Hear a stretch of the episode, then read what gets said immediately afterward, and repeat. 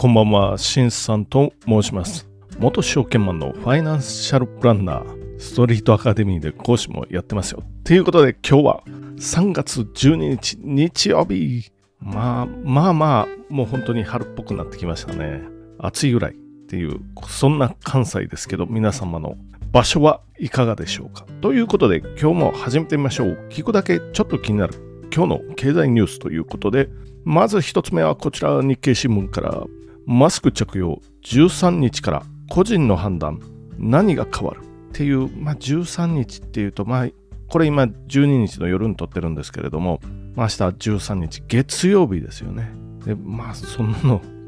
まあ、個人の判断ですよね。自分で決めたらっていうことですけどじゃあ何が変わるのかっていうのをちょっと見てみましょう。あまず最初の方ちょっと読んでみますね。新型コロナウイルスの感染対策として長く定着してきたマスク着用の在り方が大きく変わる13日から屋内外を問わず個人の判断に委ねられる脱マスクが進めば社会経済活動の正常化の象徴となるっていう、まあ、この辺までにしときましょうか。その前に、まあ、個人的にマスクって何か意味あるのって思いますけどね、効果あるのっていう気はするんですけど、まあ、もう、諸外国、まあ、ヨーロッパとかアメリカ、マスクなんかしてないですよね。それで何かあったのかっていうのはありますけど、政府のマスク着用方針のポイントを読んでみましょう。基本方針、個人の判断に委ねる。着用を推奨する場面、受診時、通勤ラッシュ時、着用が効果的、高リス高リスク者が人混みに行く場合、外出を控える、やむを得ず外出時に着用。まあ、これは陽性とか家族が感染してるっていう時ですよね。で、留意事項、事業者の判断で着用を求められる場面も。で、気になる企業の対応ですよ。顧客は任意、従業員は着用。まあ、お客さんはもうどっちでもいいですよっていう。で、従業員はつけますけどねっていうのは、セブンイレブン、JR 東日本、東京地下鉄、あ、まあ、東京メトロか、ユニバーサル・スタジオ・ジャパンっていうことです。顧客も従業員も任意、どっちでもいいですよ。あ、っていうのはビッグエコー、まあ、カラオケボックスかな。東京ディズニーリゾートは、まあ、従業員もつけてないかもしれないですよね。まあ、日本の場合ね、もう、マスク警察みたいな人がいるんで、もう果てしなき、あの、同調圧力ですよね。まあ、近くにお店とかありますけど、まだ入りづらいかな。まだマスクを外しては入りづらい。人の目が気になる。あ、僕はね。っていう人もやっぱり多いんじゃないかなと。まあ、こんなもんつけといても効果あるのって思いますけどね。だってみんなマスクつけてても結局コロナになった人多いですよねっていうところなんで。政府としては明日から方針転換というのが一発目のニュースでした。二発目のニュースは日経新聞からまあインフレが問う貯金神話デフレの成功足かせ目減り48年ぶり希望っていうことでちょっと読んでみます。インフレが家計の資産を静かに蝕んでいる。2022年には預貯金の購買力の低下度合いが48年ぶりの大きさとなった。物価が下がる。デフレ環境では大成功だった預貯金変調が問われている。で、まあ、この辺までにしておきましょう。まあ、ご承知のようにですね、インフレなんですよね。あの、4%ぐらいインフレが進んでて、預貯金金利が0.01とか0.02とかっていうことで、これどんどんね、銀行に預けてても、まあ、要は目減りしてるっていうことですよ。今まではデフレって言って物価の値段が下がっていたので、0.01で預けてたとしても、まあ、目減りまではいかないというか、かえってどんどん 物の値段が下がっていってたんで、まあ、減った感はなかったんですけど、まあ、ここ最近ですよね。やっぱり何でも高いと、電気代も高いというような形で、どんどんどんどん、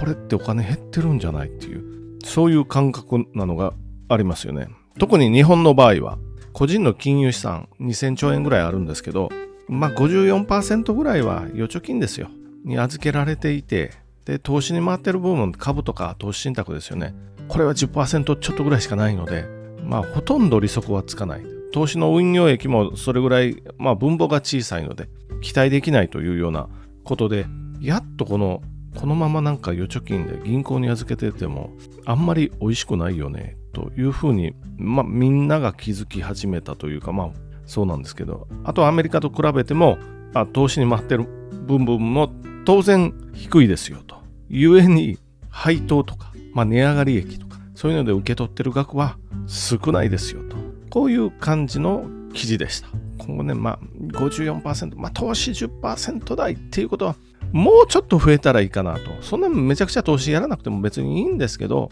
なんていうか、人によって向き不向きあるので、これ見てると、決定的に向かない人とかいるので、あるいは年齢とかにもよっても全然違いますからね。っていうことなんですけど、少しもうちょっと投資に振り向けた方がいいんじゃないかなと思って、銀行に預けてても損はしなかったわけですよ。で、物価も上がらなかったんで、まあ安心感はあったわけですけど、まあこっから先ちょっとどうなるかわからないですよと、銀行に預けてても。ということで次のニュースに行ってみましょう。で、3つ目のニュースは、で、その銀行に預けてたらっていうような昨日の続きになりますけど、シリコンバレー銀行っていうところがアメリカで、まあ、破綻ですよね、しました。これ銀行に預けてたら、まあ、実は破綻もあり得るっていう関連したようなニュースです。で、じわじわとこのシリコンバレー銀行から、なんていうか波及したというか、まあそういう影響ですよね。ちょっと読んでみます。米サークルシリコンバレー銀行から4450億円引き出せず、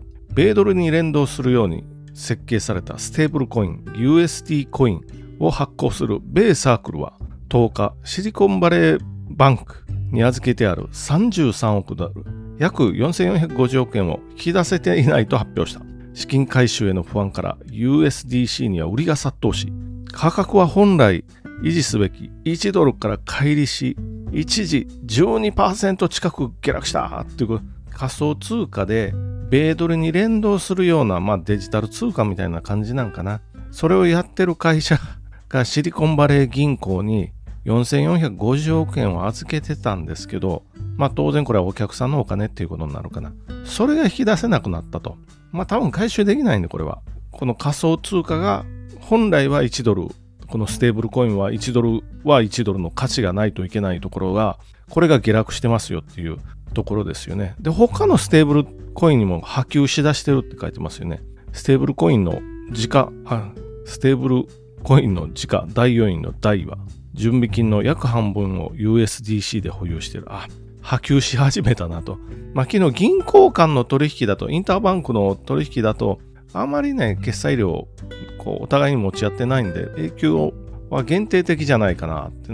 言いましたけど、こういうとこでちょっとじわじわ来てるかなっていうところですよね。2番目のニュースで、まあ、投資ばっかりやらなくて、銀行ばっかりに預けててってなりましたけど、まあ、ここ、あのアメリカの銀行に預けてるとこういうことになってきたというような形ですね。他にもニュース入ってきてますよ。この銀行絡みのニュースですよ。シリコンバレー銀行預金21兆円が保護対象外28兆円とかぐらいですからうち21兆円はこれ日本でいうところの預金保険機構でまあ保証してくれるっていう制度があるんですけどこのうち28兆円のうち21兆円は保護対象外ということですよね。で顧客の資金回収への懸念が広がっているということで主な企業の被害額みたいなのが載ってますよね6っていうカタカナで6ですよ。関数字の6じゃなくてね。26%その会社の26%に相当する約4億8700万ドルを預金してこれが多分焦げつくと。500億何十億？600億くらいになるんじゃないかな。あ600億超えるかな？っていうことですよね。オンコラス。がん患者向けの免疫治療法の開発。現預金の 23%1000 万ドルなんで13億円4億円ぐらいかな。でサークル。あさっき言ったね。ところですね。ここは割愛しましょう。でロブロックス。ロブロックスは僕も知ってるんですよ。オンラインゲーム開発の会社。ロブロックスはまあ銘柄的にちょっと面白いかもしれないですけどね。30億ドルの現金有価証券残高のうち5%なんで30億1.5億、1.5億ドルですからね。まあ200億円ぐらいかな。こういうなんか焦げ付きというか回収できずですよね。預金が。そういう会社も出てきてます。日本の場合は預金保険機構のペイオフっていうので、まあ大体常識的には1000万なんですよ。一つの銀行に対して1000万なんですけど、あれって例外がありまして、決済性預金ですよね。決済性預金。金利がつかない。決済のためだけに使う、まあ、当座預金もそうですよ。で、金利がつかない普通預金とかもそうなんですけど、1000万の上限撤廃なんですよね。決済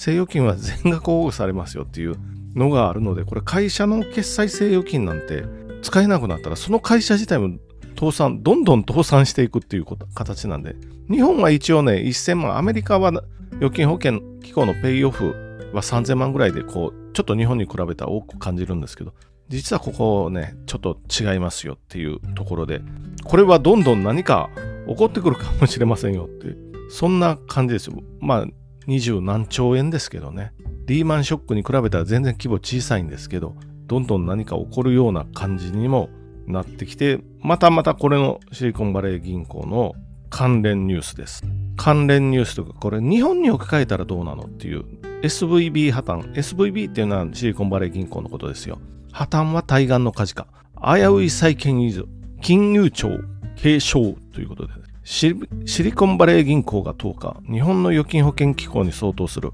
米連邦預金保険公社管理下に入り、事実上破綻した。まあ、ずっと言ってたことですよね。市場で運用する有価証券で抱えた多額の含み損が直撃し、信用不安による預金流出が流動性危機を招いたっていうところで、このビジネスモデルは日本の地銀と似通っており、金融庁も警戒を強めているっていう、まあ要するに日本の場合は、まあ例えば日本国債なんですよ。今これを日銀が買い支えていて持ってるけど、これ日銀が買い支えるのをやめると、地方銀行の危ないところは飛んでしまうんじゃないという、そういう書き方にも見える、この記事は。まあ実際そうですよ。今までちょっと地方銀行はかなり割安に放置されてて、ちょっと最近見直すような機運で株価上がってきてるところも多かったんですけど、これは明日から売られるぞというところですよね。これをどうしても連想してしまいますから、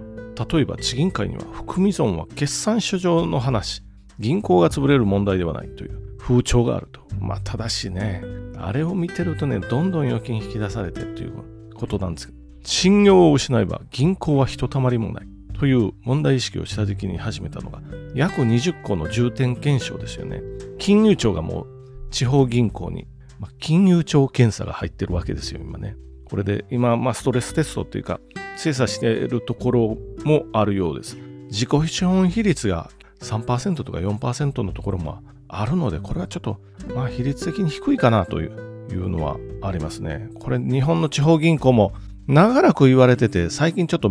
見直されてる感が出てきたところに、いきなり冷や水をかけられて、ちょっと明日の株価、地方銀行どうなるかなというふうにもちょっと思ったりもしております。というとこで、まあ、まとめに行ってきましょう。見ましょう。1個目。マスク。明日から好きにしていいですよ。政府が言います。明日というのは13日月曜日です。言ったのが1つ目。2つ目。インフレが問う貯金神話。デフレの成功。足かせ。今までは銀行に預けてたら、どんどんデフレになってて、別に損した感はなかったんですけど、今、インフレになってきて、銀行の金利が非常に低いぞということで、このまま預けといていいんですか？銀行に。っていうのもありながらの、まあ、例えば銀行に預けておいても、シリコンバレー銀行みたいなのが潰れましたよねとか、あ、